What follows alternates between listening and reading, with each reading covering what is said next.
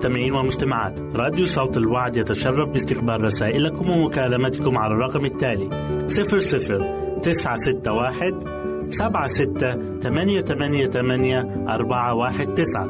نشكركم ونتمنى التواصل معكم. والسلام علينا وعليكم.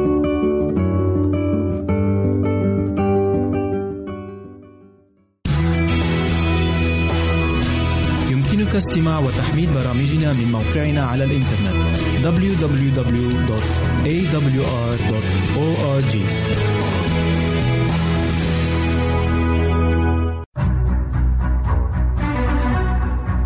أعزائي المستمعين والمستمعات تتشرف راديو صوت الوعد باستقبال أي مقترحات أو استفسارات عبر البريد الإلكتروني التالي. راديو في مرة أخرى بالحروف المتقطعة R A D I O at A L شرطة W A A D نقطة تي في والسلام علينا وعليكم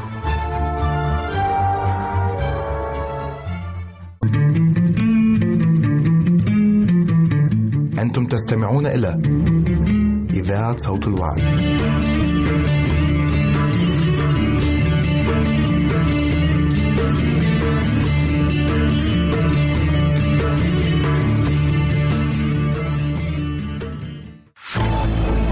أعزائي المستمعين والمستمعات راديو صوت الوعد لا يكتفي بخدمتكم عبر الموجات الصوتية فقط بل وإنه يطرح لكم موقعا إلكترونيا يمكنكم من خلاله مشاهدة أجمل البرامج الدينية الثقافية الاجتماعية وغيرها من المواضيع الشيقة. يمكنكم زيارة الموقع من خلال عنوان التالي www.al-waad.tv مرة أخرى بالحروف المتقطعة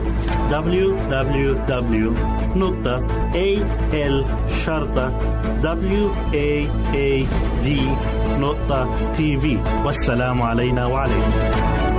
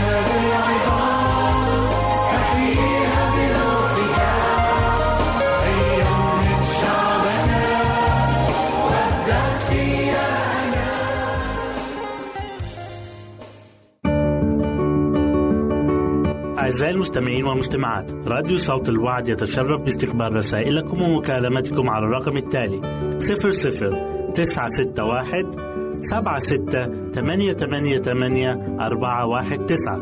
نشكركم ونتمنى التواصل معكم. والسلام علينا وعليكم.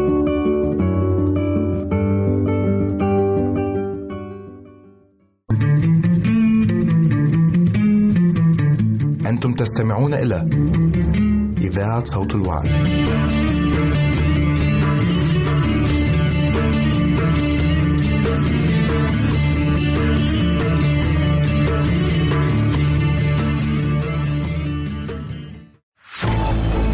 أعزائي المستمعين والمستمعات راديو صوت الوعد لا يكتفي بخدمتكم عبر الموجات الصوتية فقط بل وإنه يطرح لكم موقعا إلكترونيا يمكنكم من خلاله مشاهدة أجمل البرامج الدينية الثقافية الاجتماعية وغيرها من المواضيع الشيقة.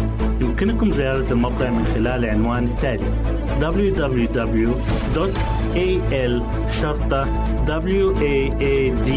www.al-waad.tv مرة أخرى بالحروف المتقطعة www.al-waad.tv والسلام علينا وعليكم.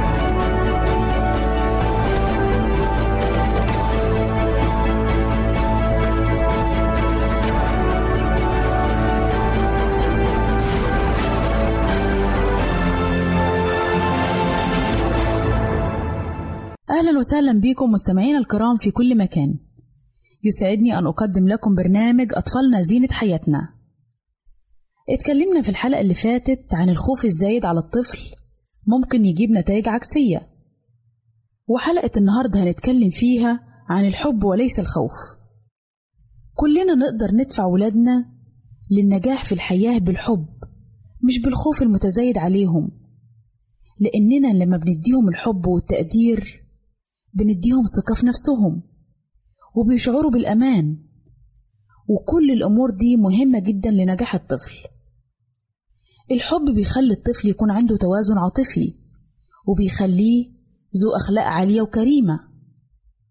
الطفل المحبوب ما بيكونش في احتياج لأنه يعوض عدم الشعور بالحب بعدم الأمانة وعدم التسامح أو عدم الصبر لأن الحب بيخلي عنده فضيلة الأمانة أمر سهل جدا. وحبنا لولادنا بيشمل الرحمة بيهم والعطف عليهم وعدم قسوتنا معاهم. ومش من الإنصاف أبدا إننا نعاقب الطفل لما يعمل غلط معين أو نكافئه لما يعمل عمل كويس. لازم نعرف إن مكافئتنا للطفل على كل عمل كويس يقوم بيه هيشجعه أكتر إن هو يعمل الحاجات اللي إحنا بنحبها. ومش معنى كده إننا نكافئ الطفل على كل كبيرة وصغيرة زي ما اتكلمنا في حلقات قبل كده. عشان ما تفقدش المكافأة قيمتها أو معناها. لكن نكافئه على الحاجات اللي تستحق المكافأة. كمان ده ما يمنعش إننا نقول له دايما كلمات تقدير وكلمات تشجيع.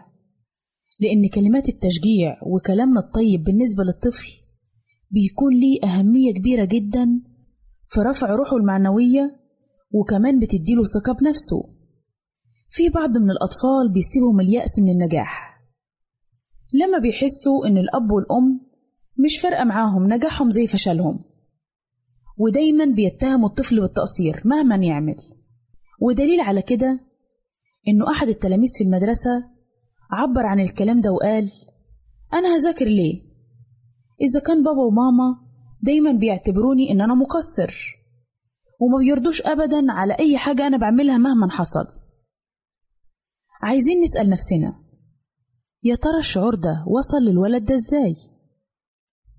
من الواضح هنا إن الوالدين مجوش ولا مرة كافئوه ولا قدروا أي مجهود هو بيعمله. كانوا دايما بيطلبوا منه إن هو يكون مستواه أحسن وأفضل ده أمر كويس. لكن يظهر إن هم كانوا بيضغطوا عليه كتير عشان يوصل للمستوى اللي هم عايزينه. مع إنه يفوق قدراته. وكانت النتيجة إن الطفل تأخر دراسيا بدل ما كان فيه نجاح نسبي قدر يحققه. نيجي نتكلم على حاجة تانية وهي ازدواجية المعايير لدى الأب والأم.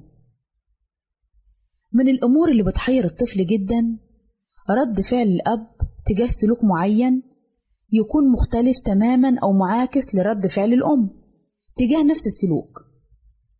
ده بيسبب للطفل ارتباك وبيبقى مش عارف يصدق مين أو يتبع إرشادات مين يا ترى الأب اللي صح ولا الأم اللي صح؟ لازم يتفق الأب والأم على طريقة تربية الطفل وكمان على القيم المشتركة اللي عايزين يعلموها له. إذا اختلف الأب والأم تجاه سلوك معين للطفل لازم يكون فيه استشارة من حد يكون عنده علم بهذا الأمر أو متخصص فيه. علشان ما يحصلش تضارب في الآراء لازم يكونوا الاتنين متفقين. وده بخصوص الأمور الأخلاقية. لكن مش شرط إن هما الأب والأم يتفقوا على كل حاجة في كل شيء. لأن لازم الطفل يعرف إن إحنا مختلفين مش كلنا زي بعض. كل واحد بيكون ليه وجهات نظر بتختلف عن التاني. لكن أهم شيء إن القيم والمبادئ والأخلاق بنكون متفقين عليها. يعني مثلا الكذب أو السرقة أو الغش أو الرشوة والخداع. كل دي حاجات لازم الطفل يعرف إن دي حاجات حرام وما ينفعش يعملها. ومش عشان الحاجات ديت مرزولة ومش كويسة لكن لأن الله حرمها. لازم نعلم الطفل إن فعل الخير هو طريق النجاح في الدنيا وفي الآخرة سواء على المستوى الشخصي أو على المستوى الاجتماعي لأنه بيجلب الخير للمجتمع كله. كمان لازم الطفل يعرف إن الناس كلهم مش زي بعض. في ناس طيبة وفي ناس شريرة في ناس صادقة في كلامها وفي ناس بتكذب في ناس أمينة وفي ناس خاينة. لازم الطفل يعرف كل ده علشان يكون عنده فكرة واضحة عن العالم اللي هيعيش فيه. العالم اللي هيتعامل معاه بعد سنين قليلة من عمره. وكمان ما نحاولش نأيد الطفل بعاداتنا وتقاليدنا. طبعا ده في حدود الأخلاق والمبادئ. لكن لازم يكون المقياس الواضح بالنسبة للطفل من ناحية الحرام والحلال هو كلمة ربنا. كمان لازم نساعد الطفل إنه يحدد أهدافه. يعني نرشده للحاجات اللي فيها الخير ونسيبه يختار اللي هو عايزه. نعوده كمان الاعتماد على النفس وإن يكون ليه فكر مستقل. نعوده يتحمل المسؤولية وإن مش كل حاجة هيعملها الأب والأم. لازم يعرف إنه مرة ورا التانية هو عليه يقوم بحاجات يعملها بنفسه حاجات تخصه. كمان نقطة لازم نخلي بالنا منها إن الأب والأم ما يفرضوش طموحاتهم الشخصية على الطفل. يعني اللي هم ما قدروش يعملوه في حياتهم بيبقوا عايزين يشوفوه في ولادهم. لازم نعرف إن أطفالنا نسيج مختلف لوحدهم. ليهم شخصيتهم المستقلة. هم مش نسخة منا. لكن ليهم سماتهم الشخصية وطباعهم وخصائصهم وطموحاتهم. يا ريت نخلي بالنا كآباء وأمهات من الأمور دي كلها. لأن لو خلينا بالنا منها هتفرق جدا مع أولادنا وهيكون ليها نتائجها الإيجابية عليهم. وبكده أعزائي نكون وصلنا لنهاية برنامجنا أطفالنا زينة حياتنا. نسعد بتلقي آرائكم ومقترحاتكم وتعليقاتكم. وإلى لقاء آخر على أمل أن نلتقي بكم. تقبلوا مني ومن أسرة البرنامج. أرق وأطيب تحية. وسلام الله معكم.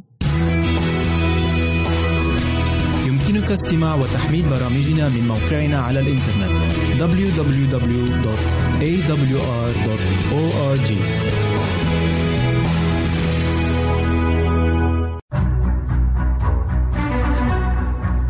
أعزائي المستمعين والمجتمعات تتشرف راديو صوت الوعد باستقبال أي مقترحات أو استفسارات عبر البريد الإلكتروني التالي راديو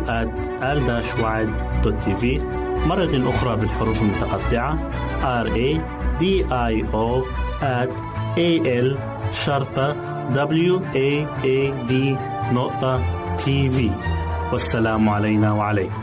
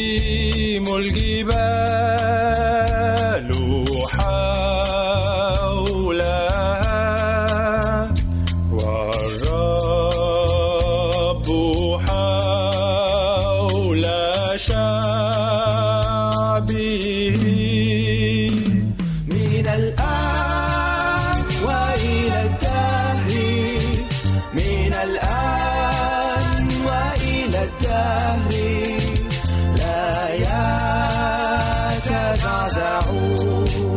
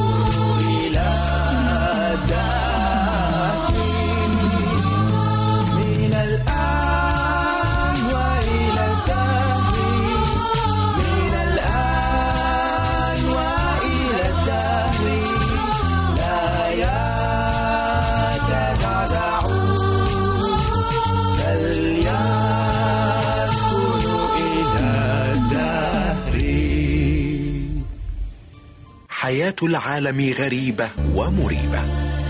يمتزج فيها الحلو بالمر يجتمع عندها الأمل بالألم والضعف بالقوة والبسمة بالدمعة تشرق لتغرب تعطي لتأخذ تمنح لتمنع. تصفو لتكدر تسخو لتقطر. تبطن غير ما تظهر. تعلو وتحلو أحيانا. لكنها تشقينا وتدمينا زمانا.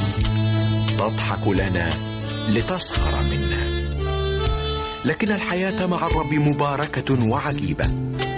قد يؤخذ منها غنى اليد لكن يبقى ثراء النفس. قد تسلب الفرحة لكن تبقى التعزية. قد تضعف القوة لكن تزداد الإرادة. قد تضيق الحياة بها لكنها لا تضيق بالحياة. أعزائي المستمعين والمستمعات راديو صوت الوعد يتشرف باستقبال رسائلكم ومكالمتكم على الرقم التالي 00 961 سبعة ستة ثمانية ثمانية ثمانية أربعة واحد تسعة. نشكركم ونتمنى التواصل معكم. والسلام علينا وعليكم.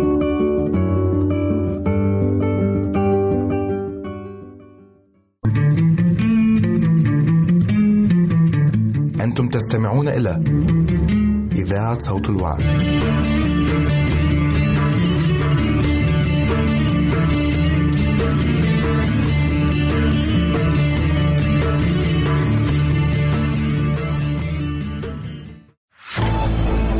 أعزائي المستمعين والمستمعات راديو صوت الوعد لا يكتفي بخدمتكم عبر الموجات الصوتية فقط بل وإنه يطرح لكم موقعا إلكترونيا يمكنكم من خلاله مشاهدة أجمل البرامج الدينية الثقافية الاجتماعية وغيرها من المواضيع الشيقة. يمكنكم زيارة الموقع من خلال العنوان التالي www.al waad.tv مرة أخرى بالحروف المتقطعة. www.al-waad.tv والسلام علينا وعليكم.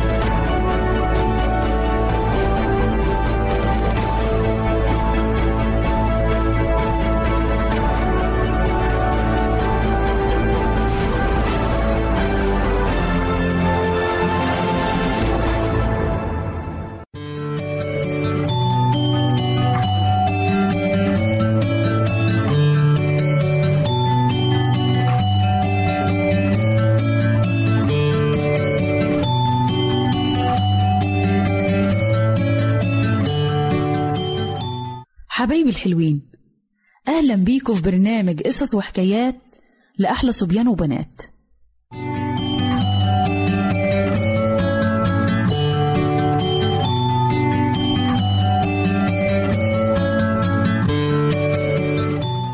قصتنا النهاردة من الكتاب المقدس موجودة في إنجيل لوقا إصحاح واحد الآيات من خمسة إلى ستة وستين.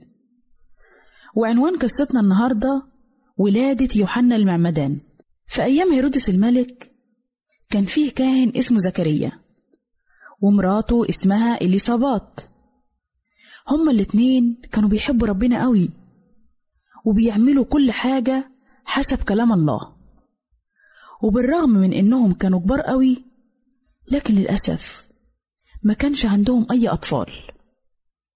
وفي يوم من الأيام لما جه دور زكريا الكاهن إنه يدخل الهيكل ويرفع البخور قدام الله ظهر ليه ملاك الرب وكان واقف على يمين المذبح زكريا لما شافه ارتبك جدا وخاف لكن الملاك طمنه وقال له ما تخافش يا زكريا لأن الله سمع طلبتك ومراتك هتولد ليك ابن وهتسميه يوحنا وابنك هيكون سبب فرح وسعادة ليك ولناس كتيرة جدا.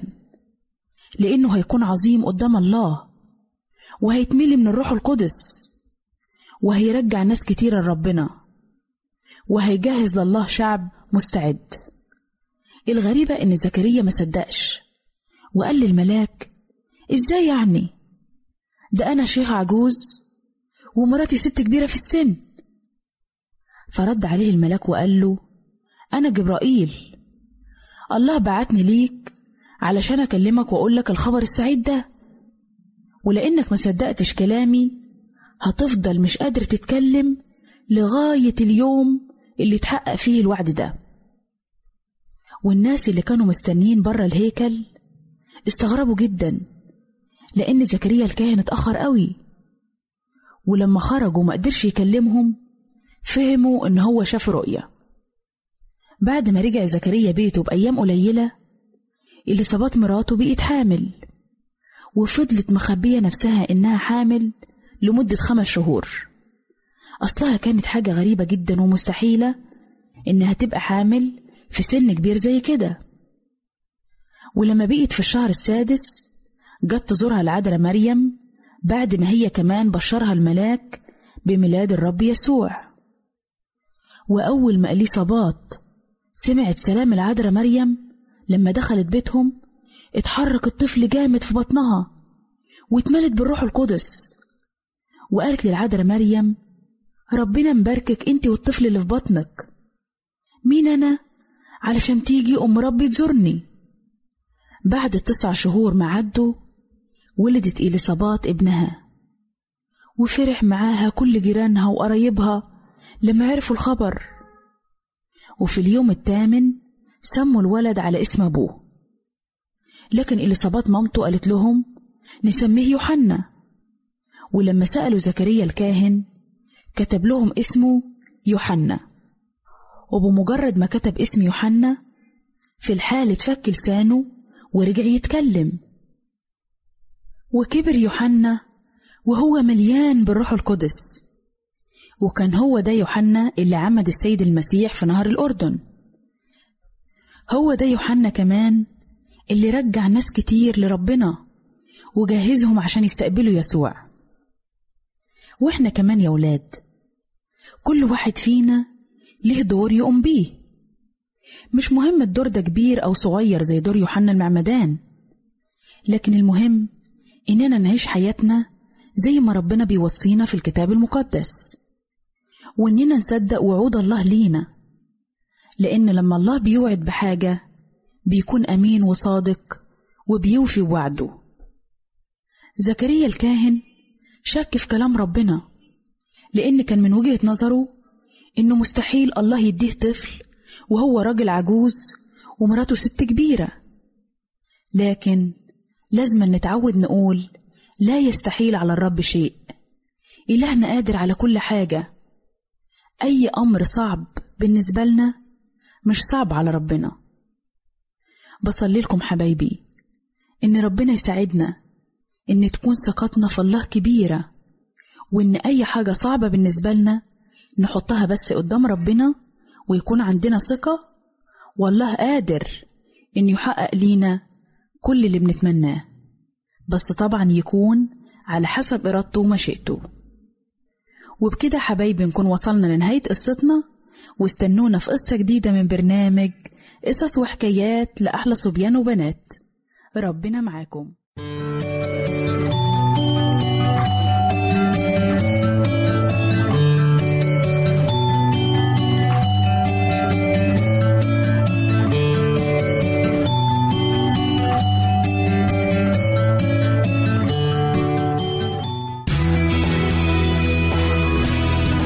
استماع وتحميل برامجنا من موقعنا على الإنترنت www.awr.org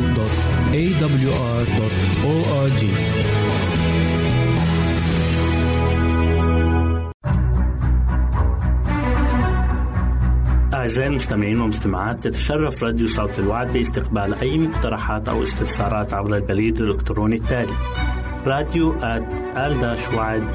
في مرة أخرى بالحروف المتقطعة R A D I O at A L شرطة W A A D نقطة تي في والسلام علينا وعليكم.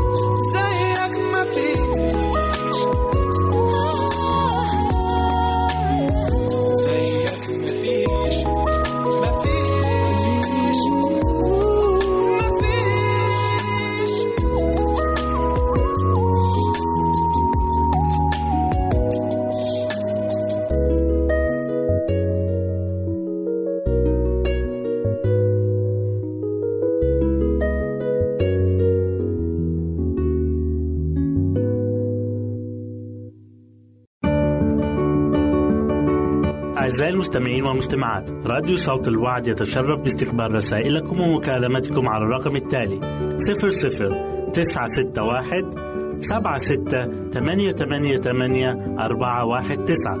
نشكركم ونتمنى التواصل معكم. والسلام علينا وعليكم.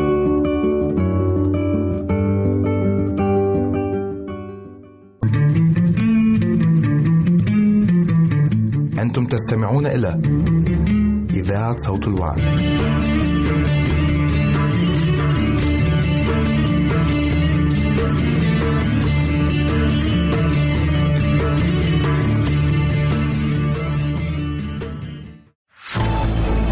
أعزائي المستمعين والمستمعات راديو صوت الوعد لا يكتفي بخدمتكم عبر الموجات الصوتية فقط بل وإنه يطرح لكم موقعا إلكترونيا يمكنكم من خلاله مشاهدة أجمل البرامج الدينية الثقافية الاجتماعية وغيرها من المواضيع الشيقة. يمكنكم زيارة الموقع من خلال العنوان التالي www.al waad.tv مرة أخرى بالحروف المتقطعة. Www.al-waad.tv والسلام علينا وعليكم.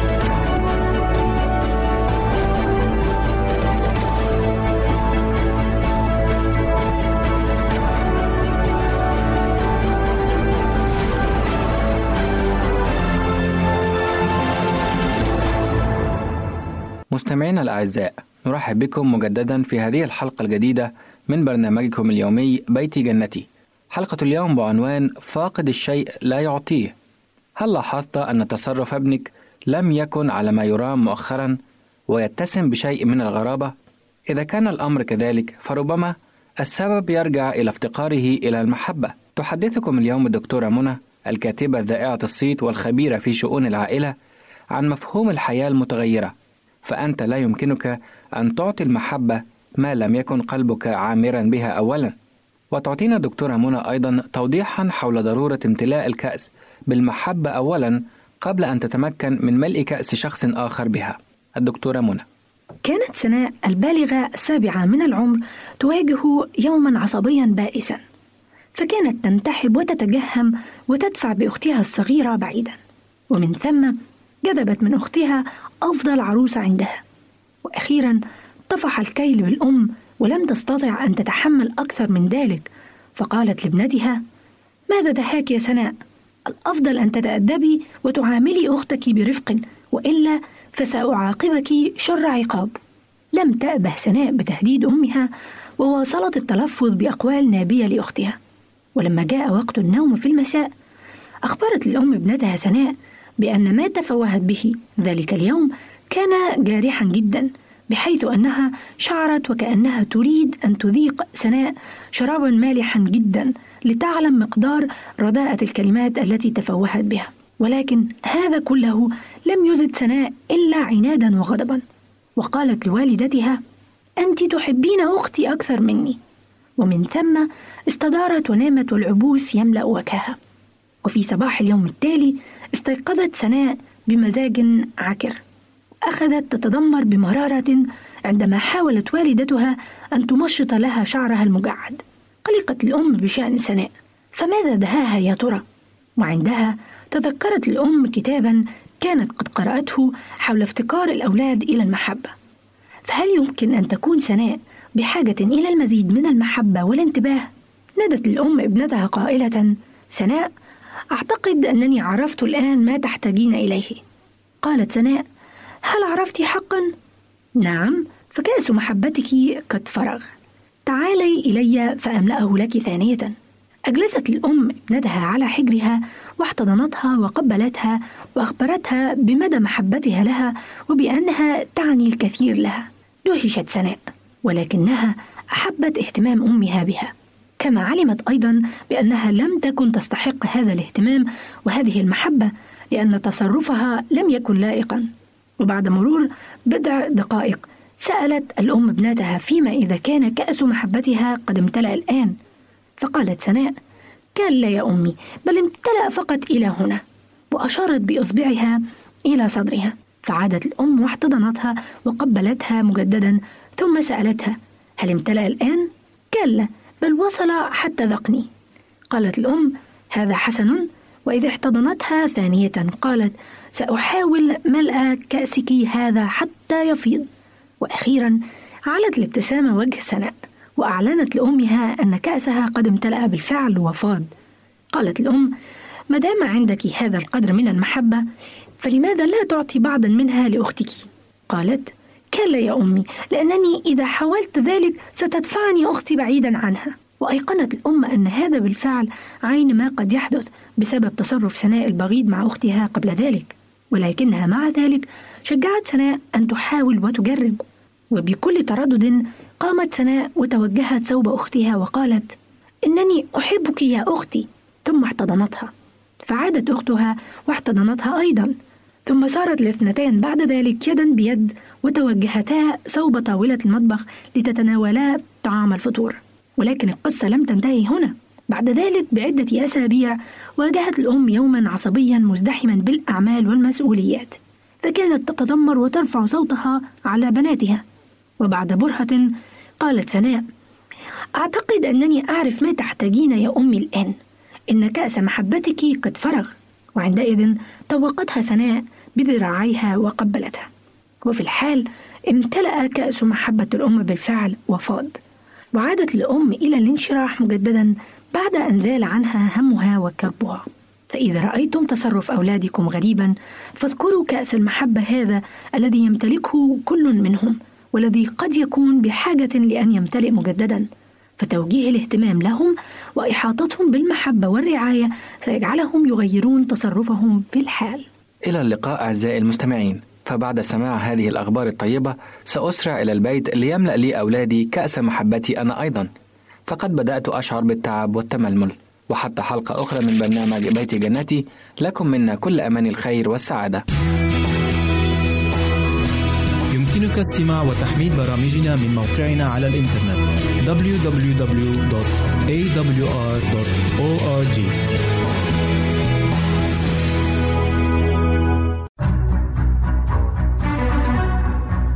أعزائي المستمعين والمستمعات تتشرف راديو صوت الوعد باستقبال أي مقترحات أو استفسارات عبر البريد الإلكتروني التالي راديو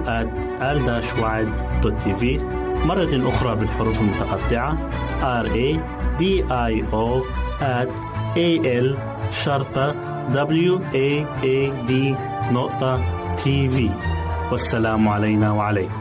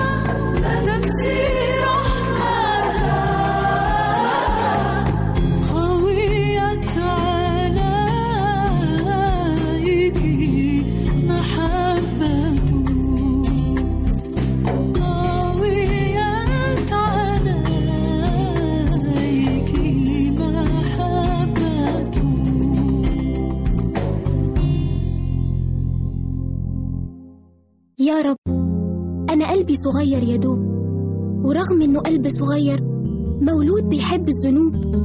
وإنت إله قدوس تكره الخطية وتكره إنها تعيش فيا. ولا ترضالي أعيش منها مغلوب.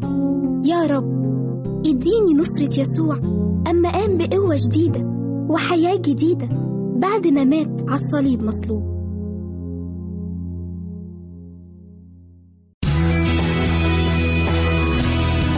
يمكنك استماع وتحميل برامجنا من موقعنا على الإنترنت www.awr.org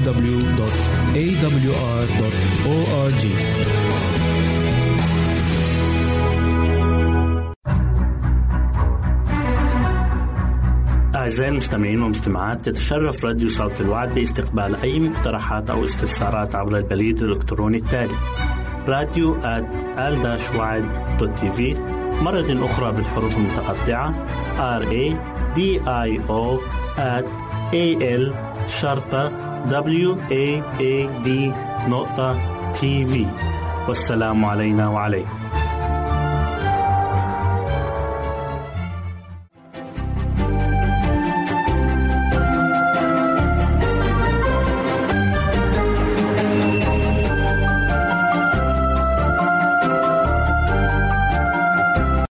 أخرى أعزائي المستمعين نرحب بكم في حلقة جديدة من برنامج دروس حياتية من عائلات كتابية.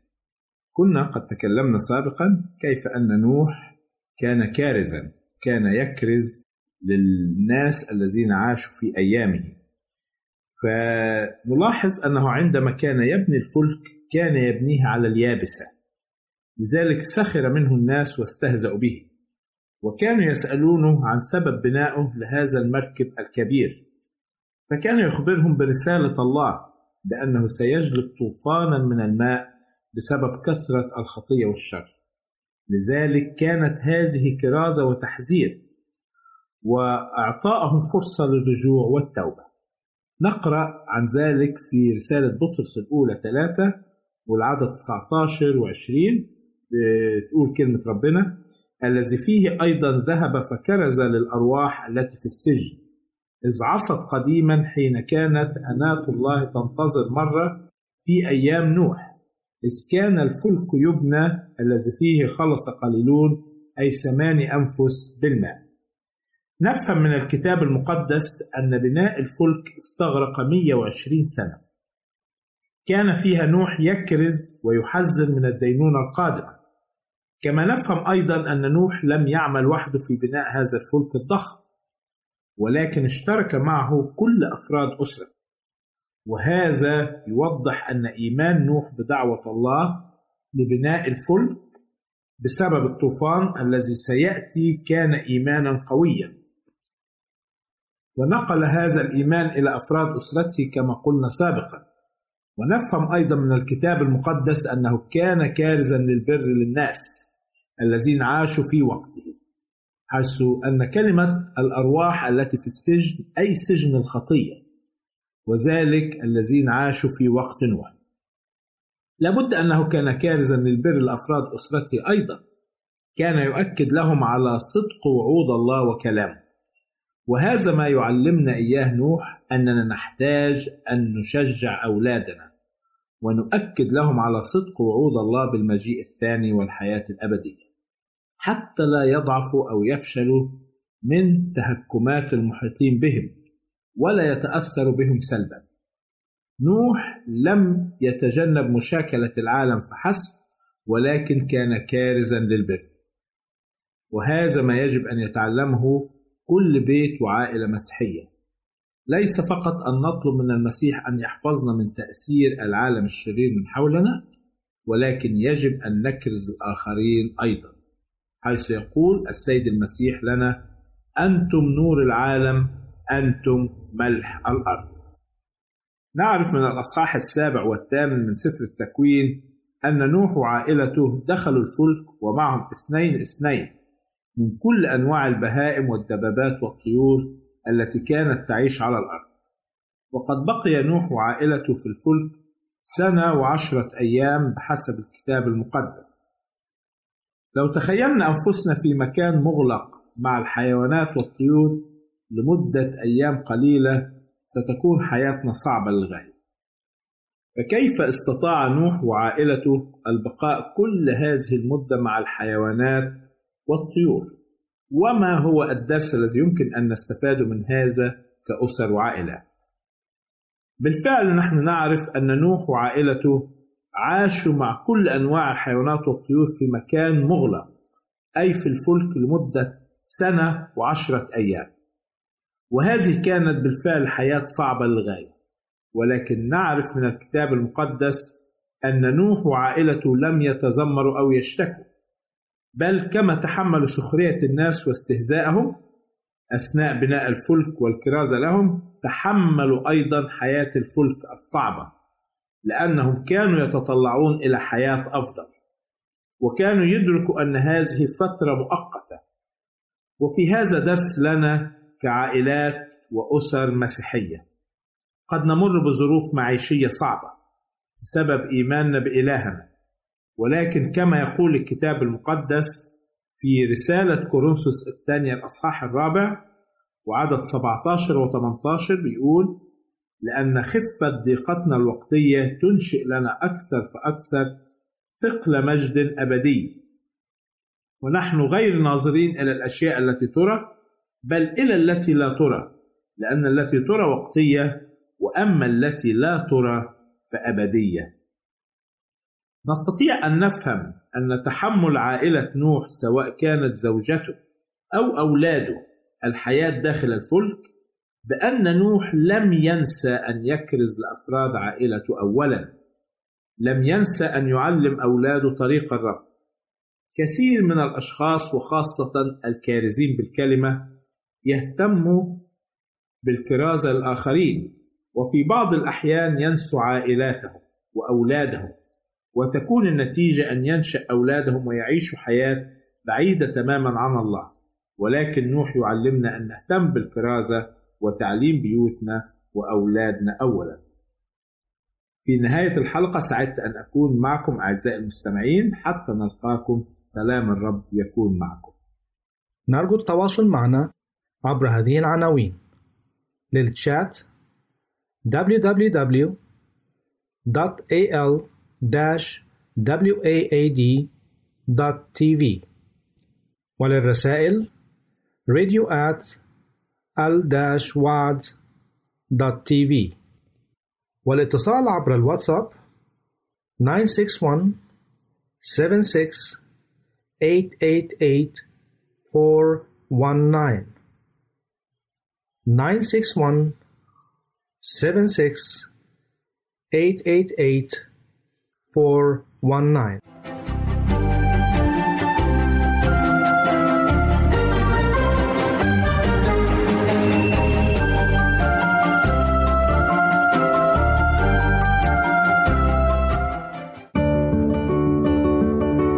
أعزائي المستمعين والمستمعات راديو صوت الوعد يتشرف باستقبال رسائلكم ومكالمتكم على الرقم التالي 00 961 سبعة ستة ثمانية ثمانية ثمانية أربعة واحد تسعة. نشكركم ونتمنى التواصل معكم. والسلام علينا وعليكم.